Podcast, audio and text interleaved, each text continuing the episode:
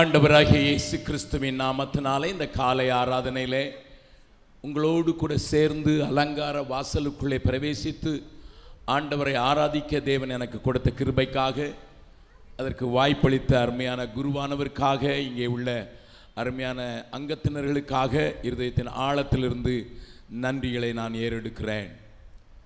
இந்த ஆலயத்தில் பல முறைகள் பேசும்படியாக தேவன் எனக்கு வாய்ப்பு எடுத்த போது பத்து வருடங்களுக்கு பிறகு மறுபடியும் இந்த இடத்துல நின்று தேவ வார்த்தையை பேசுவதற்கு எனக்கு வாய்ப்பு கொடுத்தது மாத்திரமல்ல. என்னுடைய ஊழியத்தினுடைய காரசாரமான வார்த்தைகளை அங்கீகாரம் பண்ணின அருமையான குருவானவர்களுக்கு நான் நன்றி செலுத்துகிறேன். கடைசி நாட்களிலே கடிந்து கொள்ளுதலையும் தேவ வசனத்தை காண்பிக்கிறதையும் ஜனங்கள் விரும்பாத போது ஒரு நல்ல ஒரு குருவானவர் தெளிவாக கருத்துக்களை உங்கள் மத்தியில் வைக்கத்தக்கதாக தன்னுடைய இதயம் திறந்து உங்கள் சொன்ன வார்த்தைகளுக்காக நன்றி. இறுதி நாட்களிலே தேவனுடைய மந்தையை தப்பவிடாத ஓநாய்கள் வரும் என்று அன்றைக்கு பவுல் சொன்னதை இன்றைக்கு நாம் கண்கூடாக பல நிலைகளிலே பார்க்கிறோம். அதை அடையாளம் காட்டி கொடுப்பதற்கு சிலரை மாத்திரம் ஆண்டவர் வைத்திருந்தாலும் உங்களுக்கு அப்படிப்பட்ட ஒரு ஆயரை தந்திருக்கிறதற்காக நான் ஆண்டவருக்கு நன்றி செலுத்துகிறேன். ஒரு நிமிடம் கண்களை மூடி ஆண்டவரை இன்றைக்கு எங்களுக்குரிய காரியத்தை எங்களுக்கு சொல்லி தாங்க சுவாமி. ஒரு மனுஷனுடைய சத்தத்தை கேட்பதற்கு நாங்கள் விரும்பவில்லை. மாறாக நாங்கள் தேவ சத்தத்திற்கு செவி கொடுக்க எங்கள் இருதயங்களை விருத்த சேதனம் பண்ணுவீராக என்று சொல்லலாமா? வல்ல பிதாவே உடைய பரிசுத்த நாமத்துக்கு மகிமையும் கனமும் உண்டாகும்படியாக உடைய ஆலயத்திலே கூடி உடைய வசனத்தை தியானிக்க வந்திருக்கிறோம். நாங்கள் பேசினோம் பாடினோம். கத்தருடைய வேதம் பட்டயமாய் சம்மட்டியாக இருக்கிறது என்று இருதயத்தின் ஆழத்திலிருந்து சத்திய வேதத்தை குறித்து பாடினோம். அது தன்னுடைய வேலையை செய்வதாக. ஆற்ற வேண்டிய இடத்தை ஆற்றட்டும் கட்டுவிக்க வேண்டிய இடத்தை கட்டுவிக்கட்டும். அதற்கு எங்களை உபயோகப்படுத்தும் எங்கள் காதுகளை விருத்த சேதனம் பண்ணும். இயேசுவின் நாமத்தில் ஜெபம் கேளும் நல்ல பிதாவே. ஆமே உட்காரலாம். இந்த நாளில் உங்களோடு கூட பேசும்படியாக தேவ சமூகத்தை நோக்கி நான் காத்திருந்த போது இரண்டு வசனங்களை தேவன் எனக்கு ஞாபகப்படுத்தினார். அவைகளின் அடிப்படையிலே நான் உங்களோடு கூட சில வார்த்தைகளை பேசுவதற்கு தேவ ஆவியானவர் உதவி செய்வாராக. ஒன்று தீமோத்தேயுக்கு எழுதின அஹ், தீமோத்தேயு எழுதின முதலாவது நிருபம் ஐந்தாவது அதிகாரம் இருபத்தி நான்காவது இருபத்தி ஐந்தாவது வசனத்தை நான் உங்களுக்கு முன்னதாக வாசிக்க விரும்புகிறேன். தீம ஒன்று தீமோத்தேயு ஐந்தாவது அதிகாரம் இருபத்தி நான்கு இருபத்தி ஐந்து வசனங்கள். சிலருடைய பாவங்கள் வெளியரங்கமாயிருந்து நியாய தீர்ப்புக்கு முந்திக் கொள்ளும் சிலருடைய பாவங்கள் அவர்களை பின்தொடரும். அப்படியே சிலருடைய நற்கிரியைகளும் வெளியரங்கமாயிருக்கும். அப்படி இராதவைகளும் மறைந்திருக்க மாட்டாது. அருமையானவர்களே என்னுடைய செய்திக்குள் போகுனதாக ஒரு நிமிடத்தில் நீங்கள் எங்களுக்காக அதிகமாக இந்த நாட்களில் ஜெபிக்க வேண்டும் என்று நான் வாஞ்சிக்கிறேன். என்னோடு கூட ரெண்டாயிரத்துக்கும் எழ ரெண்டாயிரத்தி எழுநூறுக்கு மேற்பட்ட பணியாளர்களை ஆண்டவர் தந்திருக்கிறார். பல நிலைகளிலே ஆண்டவருடைய பணியை செய்கிறோம். அருமையான குருவானவர் குறிப்பிட்டது போல சுவிசேஷத்தை பிரசங்கித்து சபைகளை ஸ்தாபிப்பது மாத்திரமல்லாமல் அங்கே உள்ள ஜனங்களுக்கு கல்வி அறிவை கொடுத்து மருத்துவ உதவிகளை செய்து அவர்களுடைய தூக்கி எறியப்பட்ட பிள்ளைகளையும் புறக்கணிக்கப்பட்ட ஜாதியர் என்று சொல்கிறவர்களையும் அங்கே விபச்சாரத்திலே வாழ்ந்து தங்களுடைய வாழ்க்கையை அதிலே வலித்து கொண்டிருக்கிறோடைய பிள்ளைகளையுமாக பராமரிக்கிறத்தக்கதான பெரிய பணிகளை செய்வதற்கு கத்திரையங்களை நம்பி இருக்கிறார் ஆண்டவருடைய கிருபையினாலே ஆயிரத்தி நூற்றி எண்பத்தி ஒன்பது இடங்களிலே ஜனங்கள் கூடி ஆராதிக்கத்தக்கதாக ஆராதனை குழுக்களை உண்டாக்கத்தக்கதாக கத்தர் உதவி செய்தார். சில இடங்களிலே ஆலயங்களை நாங்கள் கட்டியிருந்த போதிலும் மற்ற இடங்களிலே ஆண்டவரை துதிப்பதற்கு ஒழுங்காக கிரமமாக ஜனங்கள் கூடி வருவதற்கு கத்தர் கிருபை செய்திருக்கிறார். எல்லா விதத்திலும் எப்படியாயிலும் சுவிசேஷத்தை சொல்ல வேண்டும் என்று சொல்லி எல்லா தரப்பினருக்கும் மேல் மட்டத்தில் இருக்கிறவர்களுக்கும் மாணவ பருவத்தில் இருக்கிறவர்களுக்கும் ஒதுக்கப்பட்டவர்களுக்கும் மாற்று மதத்தினருக்கும் செய்வதற்கான கிருபைகளை தேவன் தந்திருக்கிறார். அதற்காக ஆண்டவர் நல்ல உத்தமமாய் தங்களுடைய வாழ்க்கையை அர்ப்பணித்த படித்த அநேக வாலிபர்களை தென்னிந்தியாவிலிருந்தும் வட இந்தியாவிலிருந்தும் எழுப்பியிருக்கிறார். கத்தருடைய பிரசுத்த நாமத்துக்கு சோத்திரம் உண்டாவதாக. எங்களுடைய பணியில் ஒவ்வொரு ஆண்டவருக்குள் வருகிறவர்களையும் வேறுவிடத்தக்கதாக அவர்களை பயிற்சிப்பிப்பது அவர்களை கொண்டே ஆண்டவருடைய காரியத்தை செய்வது என்பதினாலே இருபது வகையான பயிற்சிகளை விசுவாசிகளுக்கும் ஊழியர்களுக்கும் தலைவர்களுக்கும் முறையாக செய்து வருவதற்கு கத்தர் உதவி செய்திருக்கிறார். அதோடு கூட நூற்றி இருபது பள்ளிக்கூடங்களை நிறுவத்தக்கதாக எங்கெல்லாம் பள்ளிக்கூடங்களை நிறுவினமோ அங்கெல்லாம் நக்சல்பாரி இயக்கம் அழிந்து விட்டதுன்னு சொல்லத்தக்கதாக கத்தர் உதவி செய்திருக்கிறார். கூடவே உயர்தரமான ஆங்கில போதனா மொழியான ஐசிஎஸ்சி போர்டு கல்ல ஸ்கூல்ஸ் நடத்துவதற்கு மாத்திரமல்ல ஐடிஐ பாலிடெக்னிக் நர்சிங் ஸ்கூல் என்று சொல்லி பலவிதமான கல்வியை உயர்தர கல்வியை அது மாத்திரமல்ல அவர்களை சமுதாயத்திற்கும் ஆண்டவருக்கும் உரியவர்களாக மாற்றுகிற ஒரு பெரிய சேவையை செய்வதற்கு கத்தர் கிருபை செய்திருக்கிறார். ஆகையினால் என்னோடு கூட கிட்டத்தட்ட தொள்ளாயிரம் ஆசிரியர்கள் வேலை செய்கிறார்கள். அந்த பணியை உத்தமமாய் செய்து வருவதற்கு கத்தர் உதவி செய்திருக்கிறார். மூவாயிரத்தி எழுநூறு பிள்ளைகளை நாங்கள் பராமரிக்கிறோம். ஐந்து தரமான பிள்ளைகள் ஒன்று முழுவதுமாக அனாதையாக்கப்பட்ட பிள்ளைகள் வேண்டாம் என்று தூக்கி எறியப்பட்ட பிள்ளைகள் அதோடு கூட மகா தலித் என்று சொல்கிற எலியைத்தான் சாப்பிட வேண்டும் என்றால் வயலில் அறுத்தால் வயல் தீட்டுப்பட்டு போகும் என்று சொல்லப்பட்ட ஒதுக்கப்பட்ட ஜாதியினர் மக்கத்தில் அவர்களை எடுத்து அதன் பின்பு விபச்சாரத்தையே நம்பி பனிரெண்டு தலைமுறையாக வாழ்ந்து கொண்டிருக்கிற மக்கள் மத்தியில் அவர்களை மாற்ற வேண்டும் என்று எண்ணூற்றி ஐம்பது பிள்ளைகள் அப்படிப்பட்ட பிள்ளைகளை எடுத்து அவர்களுக்கு வாழ்வு கொடுக்க கத்தர் உதவி செய்திருக்கிறார். கூடவே அவ்வப்போது தமிழ்நாட்டில் வந்து இங்கே இருக்க சபைகளை தட்டி எழுப்பும்படியான ஒரு சிறு ஊழியத்தை நாங்கள் செய்து வருகிறோம். உங்களுக்கு ஞாபகம் இருக்கும்போது எங்களுக்காக ஜெபியுங்கள். என்னென்றால் சமீப காலத்தில் இரண்டு ஊழியர்களை நாங்கள் கொலை செய்யப்படுவதற்கு ஒப்பு கொடுக்க வேண்டியிருந்தது. சிலர் அடிக்கப்படுகிறார்கள் சிலர் துன்பப்படுத்தப்படுகிறார்கள் சிலருக்கு நாளைக்கு என்ன நடக்கும் என்று தெரியாத சூழ்நிலைகள் உண்டு. ஆனால் அவைகளெல்லாம் எங்களை நிறுத்தவில்லை. கத்தருடைய ராஜ்யம் ஸ்தாபிக்கப்பட்டு வருகிறது. அதை ஆண்டவர் கண்கூடாக செய்வதற்கு தமிழ்நாட்டில் இருக்கிற அநேக தேவ பிள்ளைகள் தேவ சமூகத்தில் போராடி ஜெபிப்பதற்காக தங்களை ஒப்பு கொடுத்ததுனாலே. எங்களுடைய ஃபைனான்சியல் பாலிசின்னு சொன்னால் நலமாக இருக்கும்னு நினைக்கிறேன். எங்கள் வெப்சைட்டுக்கு போனீர்கள் என்றால் எழுதப்பட்டிருக்கும். நாங்கள் எங்களுடைய தேவையை யாரும் கேட்காமல் ஒரு இடத்திலும் சொன்னதில்லை சொல்லப்போவதும் இல்லை நாற்பத்தைந்து வருடங்களாக இந்த ஊழியத்தை எங்களுடைய பத்திரிகையிலேயோ என்னுடைய செய்தி ஒளிநாடாக்களிலேயோ பணத்தை குறித்த காரியத்தை பேசாவிட்டாலும் ஒரு ரூபாய் கடன் இல்லாமல் இந்த ஊழியத்தை நடத்த கத்தர் உதவி செய்திருக்கிறார். அழைத்த தேவன் உண்மையுள்ளவர் என்பதை நிரூபித்திருக்கிறார். அவருடைய பரிசுத்த நாமத்துக்கு சோத்திரம் உண்டாவதாக. இந்த காலை வேளையில் உங்களோடு கூட ஒரு தெளிவான ஆனால் நிச்சயமான ஒரு செய்தியை பேசும்படியாக தேவன் என்னை உற்சாகப்படுத்தினார். இந்த வசனங்களை வாசித்த வசனங்களில் ஒரு காரியம் சொல்லப்பட்டிருக்கிறது. சிலருடைய பாவங்கள் அவர்களை பின்தொடரும். என்னுடைய செய்திக்கு ஒரு தலைப்பு கொடுக்க வேண்டும் என்றால் பின்தொடரும் பாவங்கள் என்று தான் நான் சொல்ல வேண்டும்.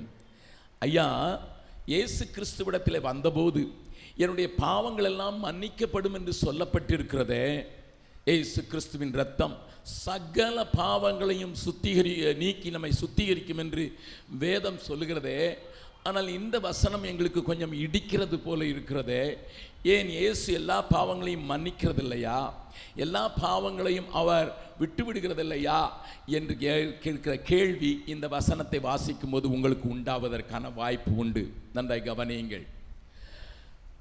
இலங்கை தேசத்திலே யாழ்ப்பாணம் பகுதியில் இருந்து ஒரு இந்து மனிதனை ஆண்டவர் ரட்சித்ததினால்தான் நம்முடைய கீர்த்தனையில் ஒரு பாடல் உண்டு. இயேசு நேசிக்கிறார். ஏசு என்னையும் நேசிக்க நான் செய்த தவமோ என்கிற ஒரு பாடலை நீங்கள் பார்க்கலாம். அவைகளெல்லாம் அந்த நாட்களில் மறக்கப்பட்டு போன பாடல்கள். என்னையும் நேசிக்க நீசனாம் என்னை நேசிப்பதற்கு நான் செய்த தவமோ என்கிற ஒரு கீர்த்தனை பாடல் உண்டு.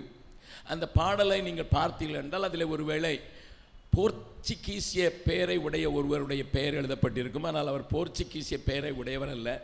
சண்முகநாதன் என்று சொல்லப்படுகிற ஒரு இந்து மனிதன் ஆண்டவரை அறிந்து கொண்ட பின்பு எழுதின பாடல். அதுவும் தூக்கு மேடைக்கு போகுமுன்னதாக அவர் எழுதின பாடல்.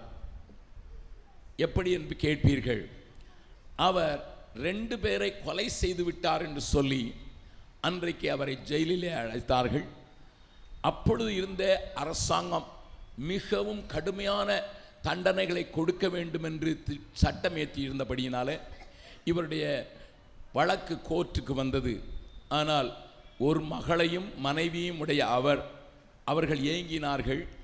மனைவி தன்னுடைய தாலியையும் விற்று தன்னுடைய எல்லாவற்றையும் செலவு எப்படியாயிலும் அவரை விடுதலையாக்க வேண்டும் என்று சொல்லி ஒரு வழக்கறிஞரை நிரூபித்து எப்படியாயிலும் என்னுடைய கணவரை மீட்டு கொண்டு விடுங்கள். நான் விதவையாக விரும்பவில்லை. என்னுடைய மகள் தகப்பனற்ற அனாதையாக விரும்பவில்லை என்று சொல்லி கெஞ்சினதினாலே அந்த வழக்குரைஞர் இப்படி சொன்னார். ஒரே ஒரு காரியம் மாத்திரம் உங்கள் வீட்டுக்காரர் சொன்னால் போதும். நான் கொலை செய்யவில்லை என்று சொல்லிவிட்டால் மீத காரியங்களெல்லாம் நான் பார்த்து கொள்கிறேன் என்று சொல்லி அவரை இடத்திலே சொல்லப்பட்டது. இப்படி அந்த வழக்கு நடந்து கொண்டிருந்த நாட்களிலே தேவ மனிதன் ஒருவர் அவருடைய சிறைச்சாலை ஊழியத்திற்கு சென்று ஆண்டவருடைய அன்பை எடுத்து சொன்ன முதல் முறையாக சண்முகநாதன் கேட்டார். அவருடைய இருதயத்திலே ஒரு பெரிய பாரம் ஒதுங்கினது போல இருந்தது. கண்களிலே கண்ணீர் வந்தது. எனக்காக என்னை போன்ற கொலையர்களையும் கொலை செய்தவர்களையும் இயேசு மன்னிக்க முடியுமா என்று கேட்டு அன்று ராத்திரியிலே பாவ மன்னிப்பின் நிச்சயத்தை பெற்றுக்கொண்டார். இயேசு என்னுடைய பாவங்களை மன்னித்து விட்டார் என்று சொல்லி அப்பொழுது கடைசியான ஒரு வழக்கில் அவரை நிறுத்தி அவரிடத்தில் நீதிபதி கேட்கிறார் நீ கொலை செய்யாதாயா? மனைவி எதிர்பார்த்து கொண்டே இருக்கிறாள். இங்கே இருந்து கையை காட்டி கொண்டே இருக்கிறார். என் வாழ்க்கை ஏதோடு இணைக்கப்பட்டிருக்கிறது.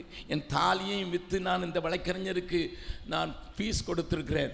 எப்படியாயிலும் நீ அவர் சொல்லிக் கொடுத்தபடி சொல்லுமண்டா? அவர் எழுந்து நின்று சொன்னார் ஐயா நீதிபதி அவர்களே நான் ரெண்டு கொலை செய்தேன் என்று தான் குற்றச்சாட்டப்பட்டிருக்கிறேன். ஆனால் உண்மையிலே நான் ஐந்து பேரை கொலை செய்தவன். மனைவிக்கும் புரியவில்லை வழக்கறிஞருக்கும் புரியவில்லை. நீதிபதி ஆடி போய்விட்டார். உடனே எழுந்து தன்னுடைய சேம்பரில் கூட்டு கொண்டு போய் அவரை கூப்பிட்டு நான் புத்த மதத்தை சேர்ந்தவன். உனக்கு உதவி செய்யலாம் என்று தான் நினைத்தேன். ஏனென்றால் வழக்கறிஞர் மூலமாக உன்னுடைய மனைவியினுடைய நிலைமையை அறிந்தேன். நீயும் இப்படி பகிரங்கமாக ரெண்டு பேரை அல்ல ஐந்து பேரை ஆனாலும் சந்தோஷமாய் சொல்லுகிறாயே எப்படி ஐயா? என்று. அப்பொழுது அவர் தன்னுடைய ஆவிக்குரிய அனுபவத்தை அந்த நீதிபதியோடு கூட பகிர்ந்து கொண்டு இயேசு என் பாவங்களை எல்லாம் மன்னித்து விட்டா. நான் அறிக்கை செய்த போது என்னுடைய எல்லா பாவங்களையும் நான் அறியாமையின் காலங்களில் வாழ்ந்த எல்லாவற்றையும் மன்னித்து விட்டார். அவருடைய பாவ மன்னிப்பின் நிச்சயத்தை பெற்றிருக்கிறேன். நான் தூக்கு மேடைக்கு போகும்போது அந்த நிச்சயத்தோடு பரலோக ராஜ்யம் போவேன் என்கிற தைரியத்தினால் தான் இதை சொன்னேன் என்று சொன்னதினால நீதிபதி சொன்னால் நான் ஒரு புத்த மதத்தை சேர்ந்தவன். நான் நீதிபதியாக அமர்த்தப்பட்டிருக்க என் மேல் நம்பிக்கை வைத்திருக்கார்கள் என்னுடைய மனதிலிருந்து உன்னை நான் ஆதரிக்கிறேன் அரவணைத்துக் கொள்கிறேன். ஆனால் சட்டத்தின்படி நீ தூக்கு மேடைக்கு தான் போக வேண்டும் சொன்னபோது தூக்கு மேடைக்கு போகும் முன்னதாக அவர் எழுதின பாடலாம் ஏசு நேசிக்கிறார். என்னையும் நேசிக்க யான் செய்த தவமோ? என்று அவர் பாடின பாடல்களை அறியாமலேயே நாம் பாடுவோம். நம்முடைய கீர்த்தனையிலே உண்டு. எந்த கொடிய பாவியையும் இயேசு மன்னிக்கிறதற்கு நல்லவராக இருக்கிறார் அதனால்தான் நான் அடிக்கடி விரும்பி பாடுகிற ஒரு பாடல் கள்ளன் என்றும் தள்ளிடாமல் அள்ளி என்னை அனைத்தவா சொல்லடங்கா நேசத்தாலே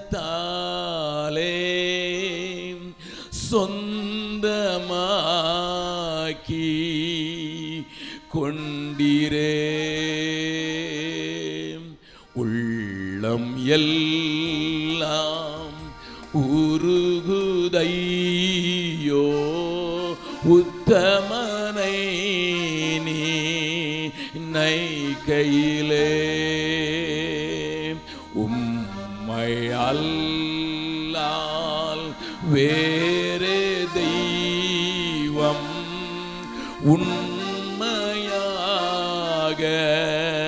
இல்லையே. எத்தன் என்னை உத்தமனாக்க ரத்தம் செய்த என்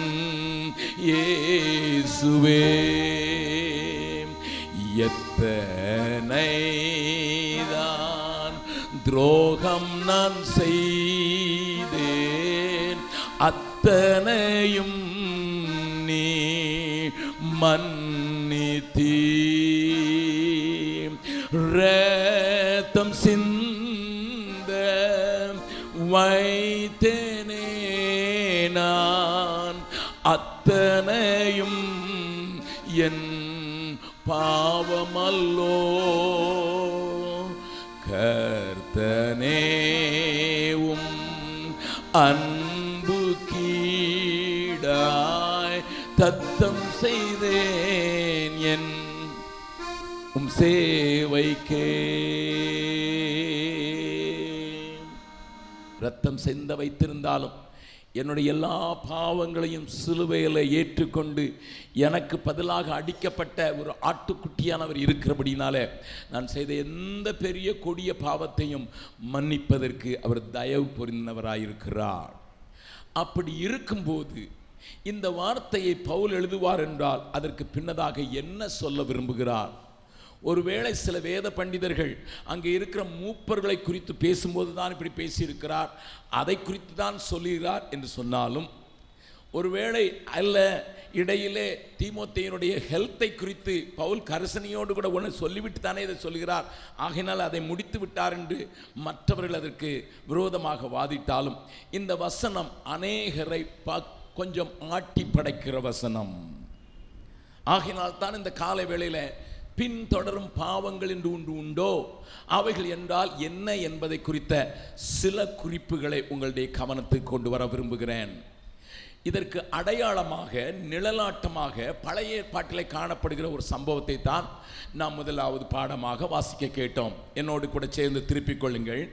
எண்ணாகமங்களின் புஸ்தகம் முப்பத்தி ரெண்டாவது அதிகாரத்தில் இங்கே நடக்கிற சம்பவங்களை கொஞ்சம் விளக்கமாக நான் காண்பித்து கொடுத்து விட்டு நான் புதிய ஏற்பாட்டில் இருக்கிற ரெண்டு காரியத்தையும் ஆண்டவர் சொன்ன காரியங்களை நான் உங்களோடு கூட பகிர்ந்து கொள்ள விரும்புகிறேன்.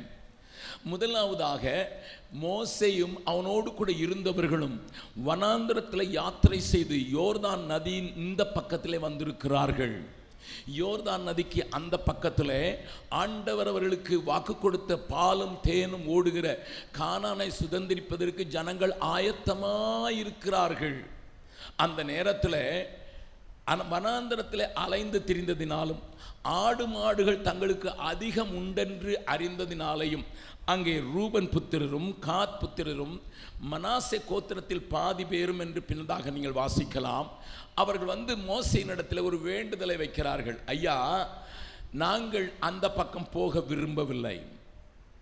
எங்களுடைய ஆடு மாடுகளுக்கு பச்சை பசேல் என்று புல் செழியல் இங்கே தான் இருக்கிறது. புல்வெளி இங்கே தான் இருக்கிறது.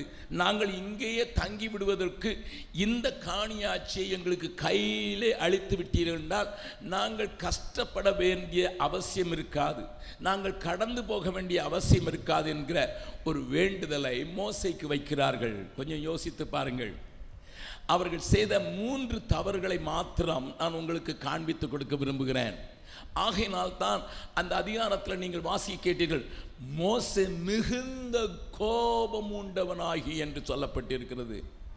அவனுடைய கோபம் உச்சம் தலைக்கு போய்விடுகிறது. என்ன காரணம் என்று நீங்கள் கேட்பீர்கள் என்றால் முதலாவது தேவன் வாக்கு பண்ணினதை விரும்பாமல் தங்களுடைய வசதிக்கு ஏற்றவர்களை தேடிக்கொண்டவர்கள் ஐயா இதை குறித்து மோசை பின்னதாக சொல்கிறதை பார்க்க அந்த இருபத்தி மூன்றாவது வசனத்தின் பின்பகுதியை வாசிக்க போகிறோம். எண்ணாகவும் முப்பத்தி ரெண்டாவது அதிகாரம் இருபத்தி மூன்றாவது வசனத்தை வாசிக்கலாம். நீங்கள் இப்படி செய்யாமல் போனால் கர்த்தருக்கு விரோதமாக பாவம் செய்தவர்களாயிருப்பீர்கள்.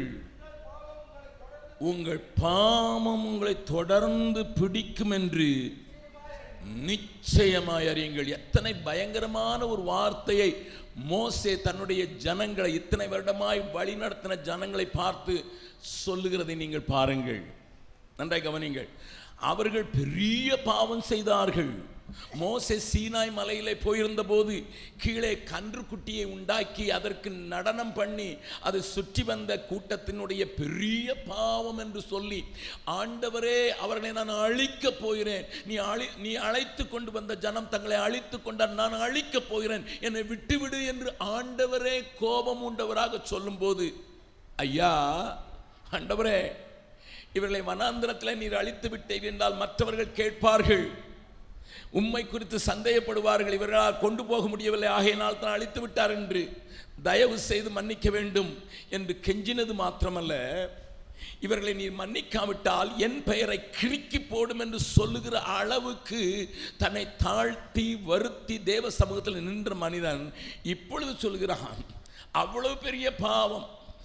நாற்பது நாள் தான் காணாமல் போனான். அதற்குள்ளேயே கன்றுக்குட்டி வந்து விட்டதே என்று ஒரு பெரிய ஆதங்கத்தோடு கோபத்தோடு தன் கையில் இருக்கிற கற்பலைகளை அழைத்து அவளை குடிக்க வைத்த அந்த மோசே ஆண்டவரிடத்தில் கெஞ்சி நிற்கிறான்.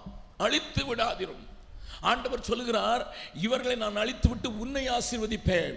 உன்னை பெரிய ஜாதியாக்குவேன் என்றெல்லாம் சொல்லுகிறார். நீர் தருகிற அந்த ஆசீர்வாதம் எனக்கு வேண்டாம். இவர்களை மன்னியும் என்று கெஞ்சின் அந்த மோசே இப்பொழுது ஒரு கடுமையான வார்த்தையை சொல்கிறார் உங்கள் பாவம் உங்களை தொடர்ந்து பிடிக்கும். என்ன பாவம் செய்து விட்டார்கள் அவர்கள்?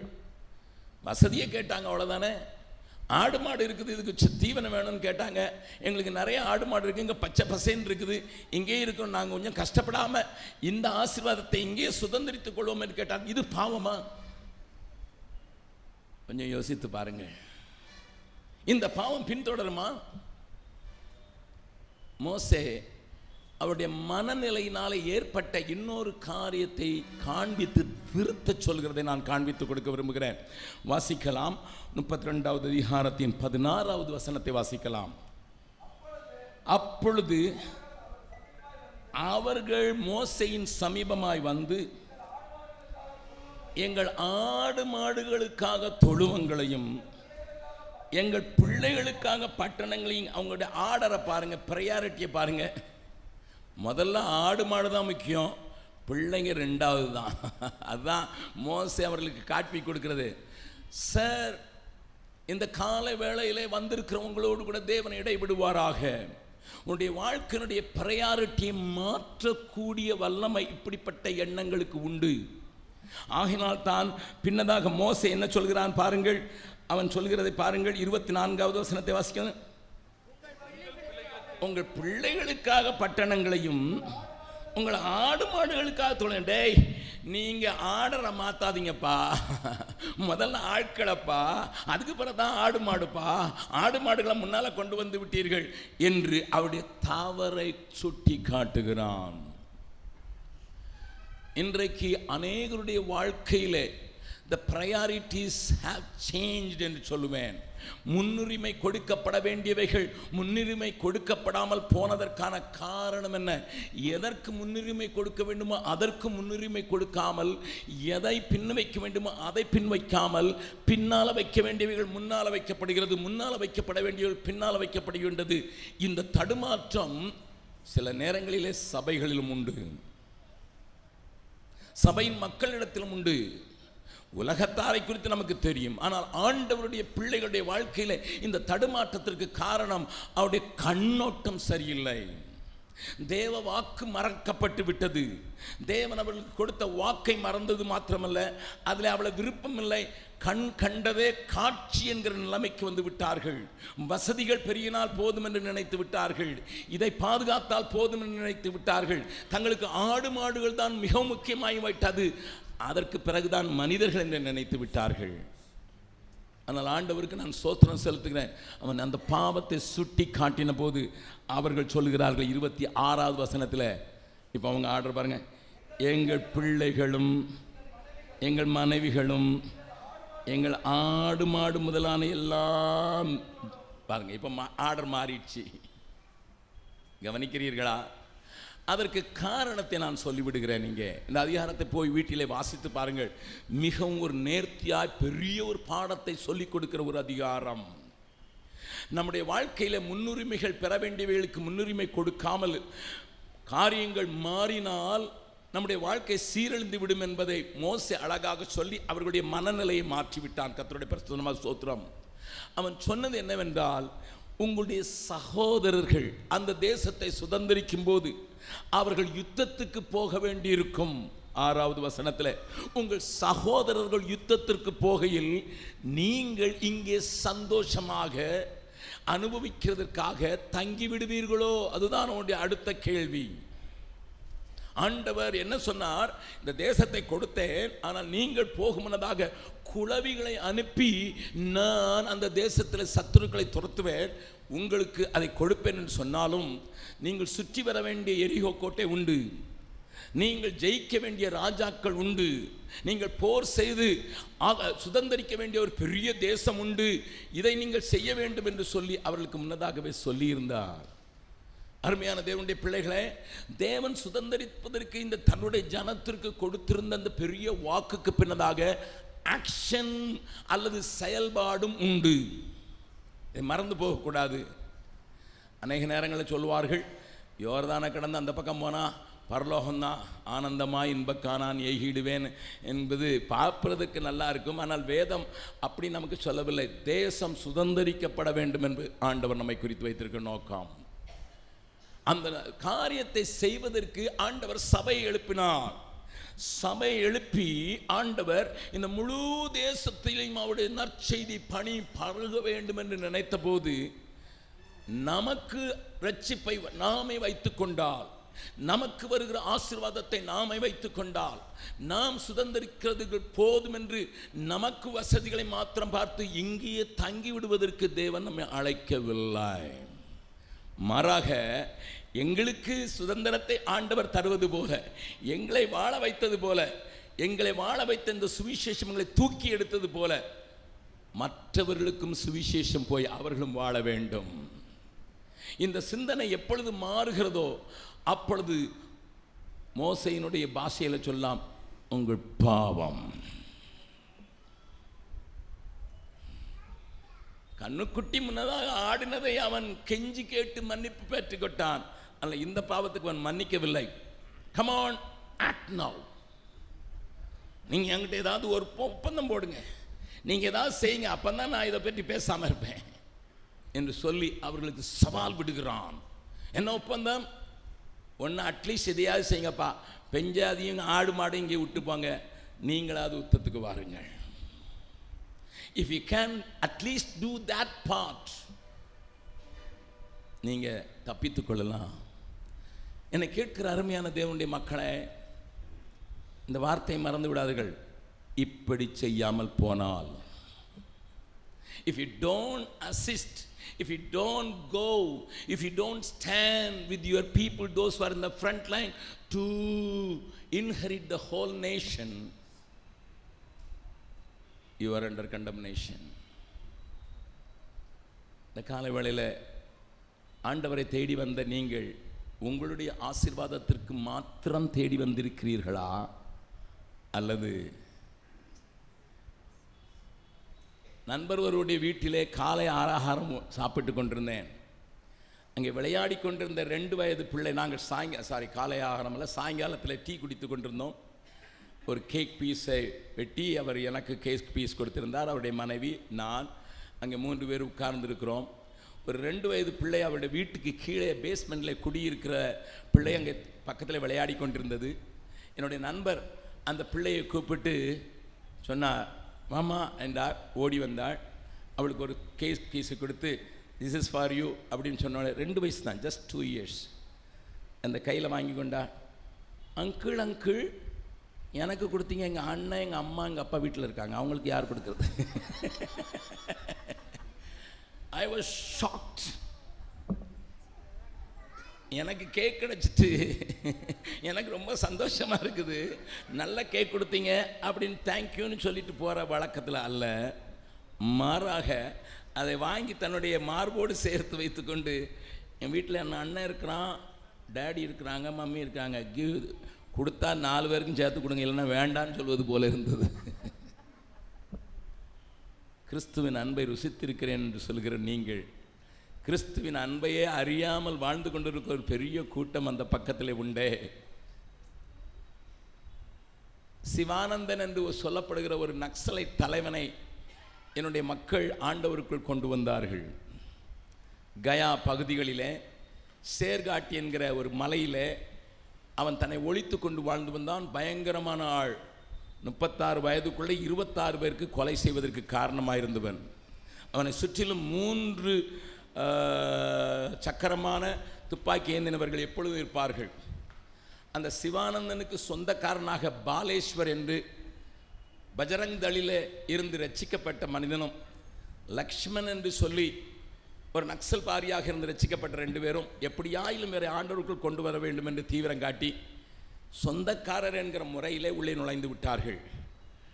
அவருக்கு ஆண்டவரை சொல்லிவிட்டு அவருக்கு ஞானஸ்நானம் கொடுத்தார்கள். என்னிடத்தில் கொண்டு வந்தார்கள். அவரிடத்தில் நான் கேட்ட கேள்வி இதுதான். சிவானந்தன் எப்படி ஐயா இப்படி ஒரு இரத்த காட்டேரியா மாறி போயிட்டீரு? உமக்கு இருதயமே இல்லாமல் இத்தனை பேரை எப்படி ஐயா கொலை செய்து விட்டீர்? ரெண்டாவது இயேசுவை என்னையா ஏற்றுக்கொண்டீர்? மூன்றாவது ஏதாவது சொல்ல விரும்புகிறீரா? ஏனென்றால் பெரிய காரியங்கள் அவரை சூழ்ந்து கொண்டு இப்போ போலீஸ் எல்லாம் இருந்தது. மார்பு முதுகில் கைகளிலே தடவி பார்த்தால் போலீஸ் குண்டுகள் இருந்தது. ஆகையினால நான் அவரை பார்த்து அந்த கேள்வி கேட்டேன். சிவானந்தன் என்ன சொன்னார் தெரியுமா முதலாவது? ஆறு வயதாக இருக்கும்போதே என்னுடைய தாய் என்னை கோயில்களுக்கு கொண்டு போனாள். நான் துரு துரு என்று இருந்தபடினால கோயில்களை சுற்றி சுற்றி பார்த்தேன். எல்லா சாமியும் ஆயுதம் வைத்திருக்கிறது. அப்போ நானும் சாமியாக ஒன்றா ஆயுதம் தூக்கணும்னு ஆறு வயசில் எனக்கு தெரிஞ்சிச்சு. ஒரு சாமி கையிலேயாவது ஒரு ஆயுதம் இல்லாமல் இல்லை. அதனால் சின்ன வயசுலேயே கம்பு சுற்ற ஆரம்பித்தேன் ஒம்பது வயசில் துப்பாக்கி கிடச்சிட்டு பதினாறு வயசில் லீடர் ஆயிட்டேன். அதுதான் காரணம். அவன் எனக்கு என்ன சொல்ல விரும்பினான்? என்னை கும் நான் கும்பிட்ட காரியங்களே என்னை பொல்லாத வழிக்கு தள்ளிவிட்டது. அப்பொழுது நான் கேட்டேன் இயேசுவை எப்படி ஏற்றுக்கொண்டாய்? என்று. அவன் சொன்னான் முதலாவது முறை முப்பத்தாறு வருடங்கள் கழித்து உங்களுடைய ஆட்கள் வந்து வெறும் கையில் எனக்காக ஆணி கடாவி இருக்கிற இயேசுவை காண்பித்தார்கள்.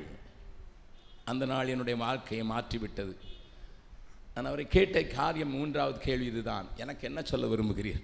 அவர் என்ன சொன்னார் தெரியுமா? இவ்வளோ நாள் எங்கே போயிருந்தீங்க?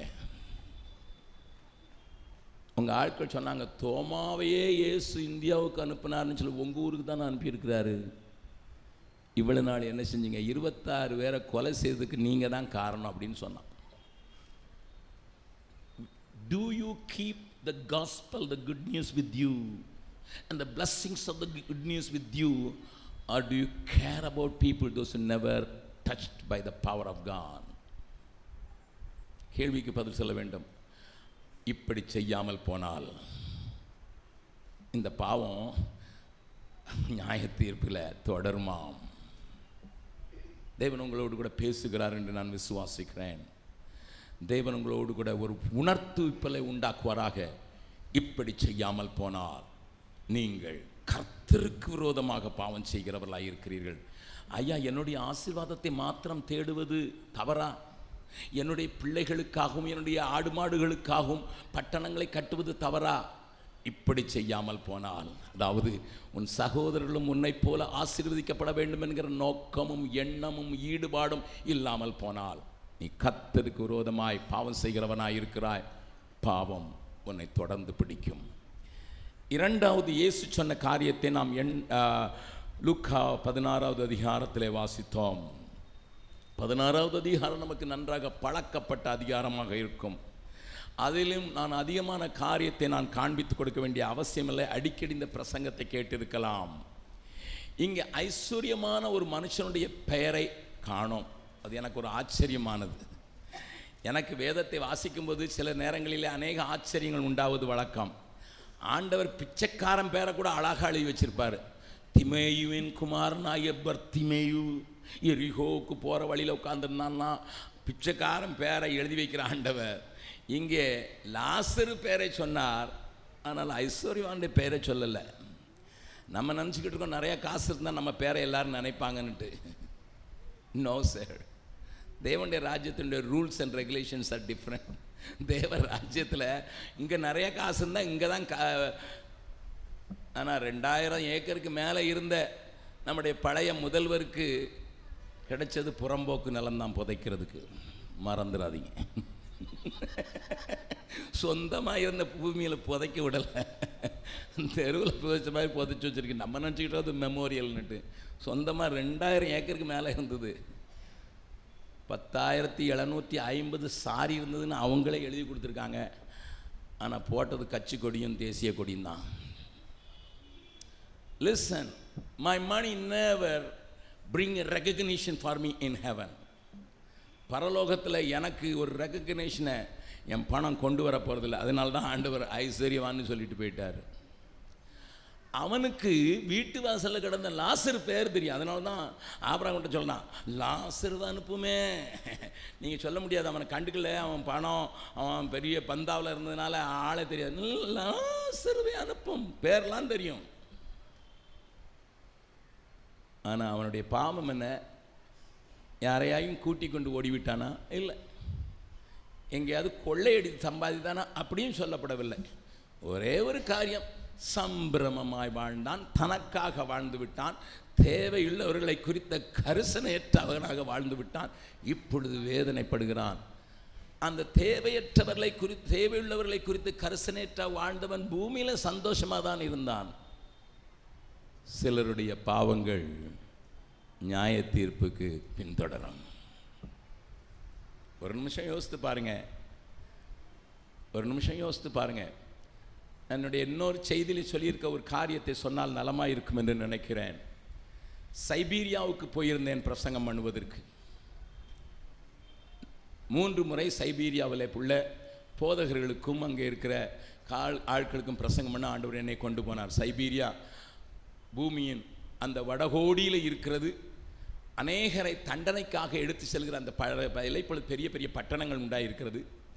அங்கே கடந்த முறை வின்டர் ஒலிம்பிக்ஸ் நடந்த அந்த பட்டணத்தில் எனக்கு பிரசங்கம் பண்ணும்படியாக வாய்ப்பு கிடைத்த போது நான் என்னுடைய மன் நண்பர்கள் சிலரோடு கூட தாய் ரெஸ்டாரண்ட்டில் உட்கார்ந்து சாப்பிடும்போது ஆறு பேராக உட்கார்ந்து சாப்பிட்டோம். ஒருவர் என்னோடு கூட வந்திருந்த சிங்கப்பூரை சேர்ந்தவர். மீதமுள்ள நான்கு பேரும் பயங்கரமான பிஸ்னஸ் பீப்புள் எனக்கு முன்னதாக இருந்தவரை பார்த்து கேட்டேன். எனக்கு கொஞ்சம் அரிய ஆசையாக இருந்தது. ஐயா கம்யூனிஸ்டுகளாக தேவன் இல்லை என்று எழுபது வருடங்கள் வாழ்ந்து கொண்டிருக்கிற நீர் எப்படி ஆண்டோருக்குள் வந்தேர்? இன்றைக்கு தீவிரமாக இருக்கிறீர். என்னென்ன ஓடி ஓடி அந்த ஊழியர் அந்த வேலையில் செய்த ஒரு சினிமா ஹாலில் நான் பேசினேன். அந்த கூட்டத்துக்கு அவர் ஒழுங்கு செய்திருந்தார். அப்பொழுது நான் அவரை பார்த்து இப்படி சுறுசுறுப்பாக நீர் உண்மை விட்டு கொடுத்து ஓடுகிறீரே என்ன எப்படி ஆண்டவரை அறிந்து கொண்டபோது அவர் சொன்னார் பிரதர் ஜபக்குமா நான் சொல்கிறதை கேளுங்கள் என்று. என்ன சொன்னார் தெரியுமா? நான் கம்யூனிஸ்ட் அதிகாரியாக இருந்து செக்கஸ்லோவாக்கியா பார்டரில் நான் கம்யூனிசத்துக்கு பொறுப்பாளியாக இருந்த போதிலும் நான் போதைப் பொருட்களை கடத்துகிறவனாக வாழ்ந்து கொண்டேன். ஏராளமான பணம் சம்பாதித்து விட்டேன். ஏராளமான பணம் சம்பாதித்து விட்டேன். ஒரு நாளில் கண்டுபிடிக்கப்பட்டேன். என்னை மூன்று நாட்கள் நன்றாக அடித்து என்னை ரத்தம் கசிய சதைகள் பீந்து தொங்குற அளவுக்கு அடித்து விட்டார்கள். கம்யூனிஸ்டுகள் யாரையும் உடனடியாக கொல்ல மாட்டார்கள். சித்திரைவதை செய்வார்கள். அங்கே இருந்த பார்டரில் இருந்த ஒரு ஜெயிலில் என்னை தூக்கி போடும்போது ஜெயில் ஃபுல்லாக இருந்ததுனால ஒரு சிறு பையனோடு கூட போட்டார்கள். இவஸ் அ யங் லேட் சின்ன பையன். பன்னிரெண்டு வயது தானும் இருக்காது. அவனுடைய இவனை எங்கே போட்டிருக்கிறார்கள்? நான் அரை குறை குற்றுயிராய் போடப்பட்டேன். அப்படி போடப்பட்ட இடத்துல எனக்கு பயங்கர பசி மூன்று நாள் குடிக்கவும் கொடுக்கவில்லை உண்ணவும் கொடுக்கவில்லை. அப்படிப்பட்ட நிலையில் ஒரு நேரம் ஒரு துண்டு ரொட்டியையும் ஒரு மக்கு தண்ணீரையும் கொடுப்பார்கள். சாயங்காலத்தில் அந்த காட் வந்து ரொட்டி துண்டை ஒரு நாய்க்கு போடுகிறது போல போடுவான். நானும் குற்றுயிராய் பசி வேற சாகிறேனே ரத்தம் போய்கொண்டிருக்கிற அந்த நிலையில் அங்கே தள்ளப்பட்டிருந்தேன். அப்பொழுது அந்த பையன் என்னுடைய ரொட்டி துண்டையும் அவனுடைய ரொட்டி துண்டையும் எடுத்து அங்கிள் உங்களுக்கு ரொம்ப கஷ்டமாக இருக்கும் சாப்பிடாம இருந்திருப்பீங்க சாப்பிடுங்க. எனக்கு பசி காட்டாலும் பரவாயில்ல பசிச்சாலும் பரவாயில்ல நீங்கள் சாப்பிடுங்கன்னு கொடுத்தான். பசியின் அகோரத்தினால் ரெண்டு துண்டை எடுத்து சாப்பிட்டு விட்டு அவனுக்கு குடிக்க கொடுத்துருந்த தண்ணீரையும் சேர்த்து குடித்து விட்டேன். அங்கே தான் எல்லாம் செய்ய அந்த தண்ணியில் தான் எல்லாம் செய்யணும். காலையிலேருந்து சாயங்காலம் வரைக்கும் காலை கடன்களாம் அதெல்லாம் முடிக்கணும். இரண்டாவது நாளும் அதை செய்தான். மூன்றாவது நாள் அவன் வந்தான் மறுபடியும். அங்கிள் மூன்றாவது நாளில் வேதனை அதிகம் இருக்கும். எனக்கு உங்களுக்கு உதவி செய்ய வேண்டும் என்று தோன்றுகிறது. எப்படி செய்வதென்று தெரியவில்லை. ஆனால் என்னுடைய தாய் ஒன்று சொல்வார்கள் ஒரு இடத்துல காயம் பட்டு விட்டென்றால் எச்சில் அதை சுகமாக்குறதற்கான ஒரு மருந்து இருக்கிறது. ஆகையினால உங்கள் முதுகெல்லாம் அடிக்கப்பட்டு சதை பீந்திருக்கிறது. நான் கொஞ்சம் நாய்க்குட்டியைப் போல நக்கி கொடுக்கலாமா என்று கேட்டு நான் சரி என்று சொல்வதற்குள் அவன் என்னுடைய காயங்களை நக்கி நக்கி நக்கி எனக்கு ஒரு சுகத்தை உண்டாக்கினான். உ- அப்பொழுதும் நான் ஏன் இவன் செய்கிறான் என்று கேட்கவில்லை. என்னுடைய வேதனைக்கு அது நன்றாக இருந்தது. மூன்றாம் நாள் ரொட்டி வந்தபோது மறுபடியும் எடுத்து கொண்டு வந்தான். அவன் மூன்று நாள் சாப்பிடாத நாள் மயங்கு நிலையில் இருந்தான். அவனை பார்த்து ஏனப்பா செய்கிறாய் என்றால் அங்கிள் நீங்கள் வாழணும். ஏன்பா நான் வாழணுமா? நான் இயேசுவை ஏற்றுக்கொண்டவன். இன்னைக்கு ராத்திரியில் ஒருவேளை நான் இறந்து போவேன். நான் இறந்த நான் தேவதூதர்கள் என்னை அவருடைய மடியில் கொண்டு போய் சேர்த்து விடுவார்கள். ஆனால் நீங்கள் அந்த இயேசுவை அறியாமல் செத்துறக்கூடாதுங்கிறதுக்காக தான் நான் உங்களுக்கு ரொட்டி கொடுக்குறேன்னு சொன்னேன். அதை கேட்டு அன்றைக்கு முதல் முறையாக இயேசு யார் என்று அறிந்து கொண்டேன். இயேசுவை சின்னதான என்னை பரலோகத்துக்கு எடுத்துச் செல்கிற ஒரு தூதனாக அனுப்பியிருக்கிற அந்த பிள்ளையை பார்த்தேன். இயேசுவை ஏற்றுக்கொண்டேன்.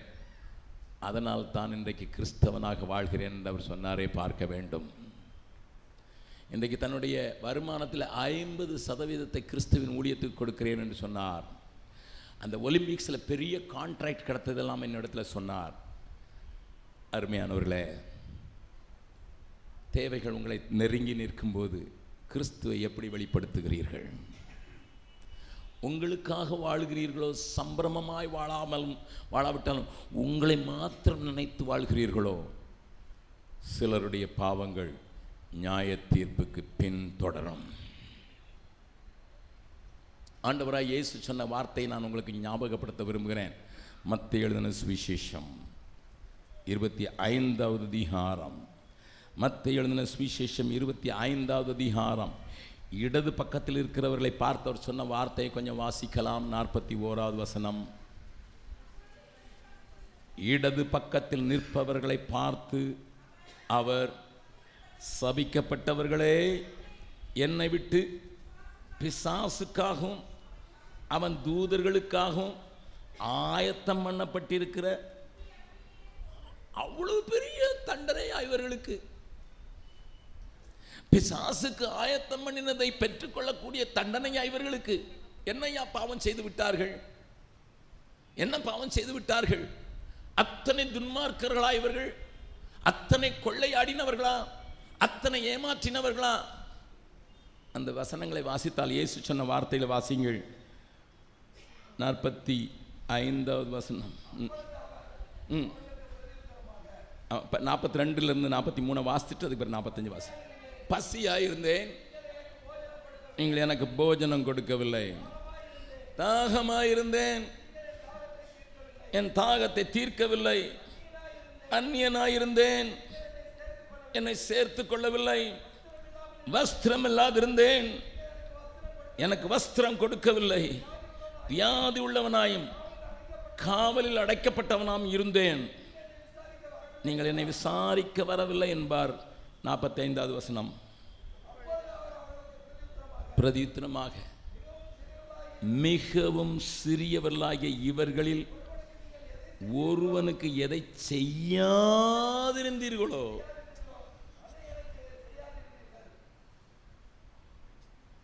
இதுதான் பாவமா?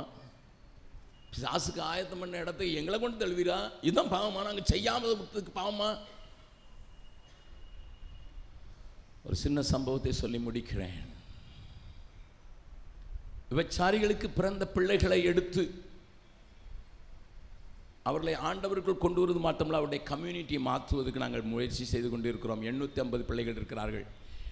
எண்பது பிள்ளைகள் இருந்த நாட்களில் நான்கு மாதமாக அந்த பிள்ளைகளை மத்தியில் ஊழியம் செய்துவிட்டு எண்பது பிள்ளைகளாக மாறியிருந்த நேரத்தில் அவர்களை நான் இருக்கிற இடத்துக்கு கூப்பிட்டு அவர்களோடு முழு நாளும் நானும் என் குடும்பமும் என் பிள்ளைகளும் நன்றாக விளையாடி நன்றாக சாப்பாடு கொடுத்து நல்ல குளிருக்கான கொம் கம்பளி ச- சட்டைகளை எல்லாம் கொடுத்து அவளை வீட்டுக்கு அனு அங்கே அந்த அவர்கள் அந்த ப்ராஜெக்ட்டுக்கு அனுப்பும் முன்னதாக அவளை உட்கார வைத்து நான் ஒரு சைல்டு எவாஞ்சலிஸ்ட் அவர்களுக்கு ஒரு சின்ன பிரசங்கத்தை இருபது நிமிஷம் செய்ய வேண்டும் என்று சொல்லி நான் பிரசங்கம் பண்ணினேன்.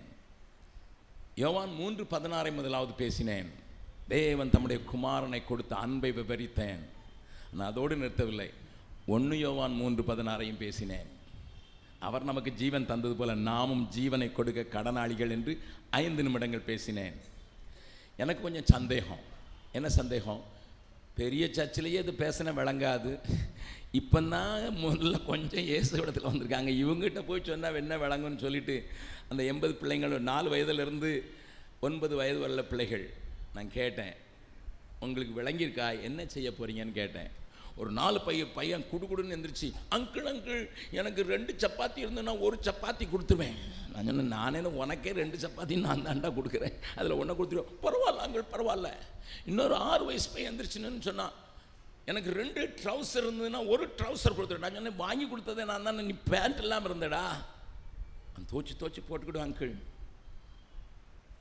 சுமித்ரா என்கிற ஒரு பெண் எழுந்தாள் ஒன்பது வயது அழகாக இருப்பாள். இப்பொழுது நீங்கள் வந்தால் பார்க்கலாம். அவள் சொன்னால் அங்கிள் நான் எங்கள் ஆள்கிட்ட போய் எங்கள் கம்யூனிட்டிகிட்ட போய் எங்கள் அம்மாட்ட போய் இனி பாவம் செய்யாதீங்கன்னு சொல்லுவேன்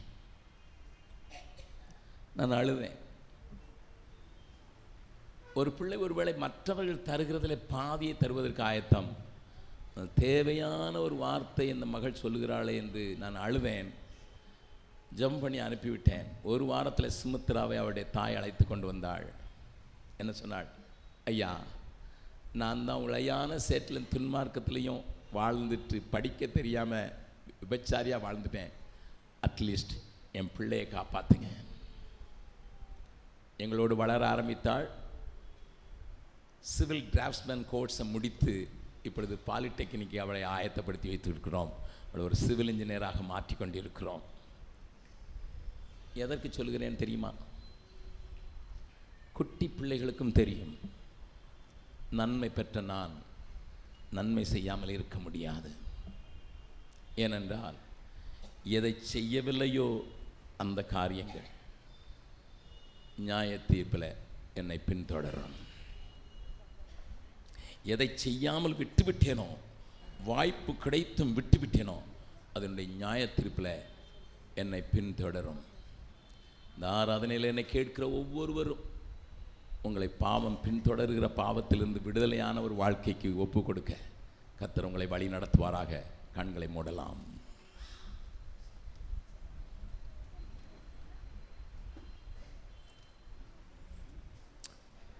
வல்ல பிதாவே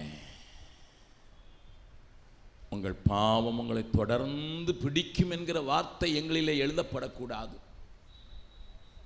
இந்த சிறியரில் ஒருவனுக்கு எதை செய்யாதிருந்தீர்களோ அது எனக்கே நீங்கள் செய்யாதிருந்தீர்கள். ஆகையினாலே பிசாசுக்கு ஆயத்தம் பண்ணப்பட்டிருக்கிற இடத்துக்கு போங்கள் என்று எங்களை யாரையும் பார்த்து சொல்லிவிடக்கூடாது எங்கள் வாசல் அருகே எங்கள் தேசத்திலே தேவனை அறியாத ஒரு பெரிய கூட்டத்துக்கு நாங்கள் பொறுப்பாளிகள் என்கிற அந்த பொறுப்புணர்ச்சியிலிருந்து நாங்கள் மாறிவிடக்கூடாது எங்களுக்கு உதவி செய்யுங்க சுவாமி. இயேசுவின் மூலம் ஜெபம் கேளும் நல்ல பிதாவே. Amen.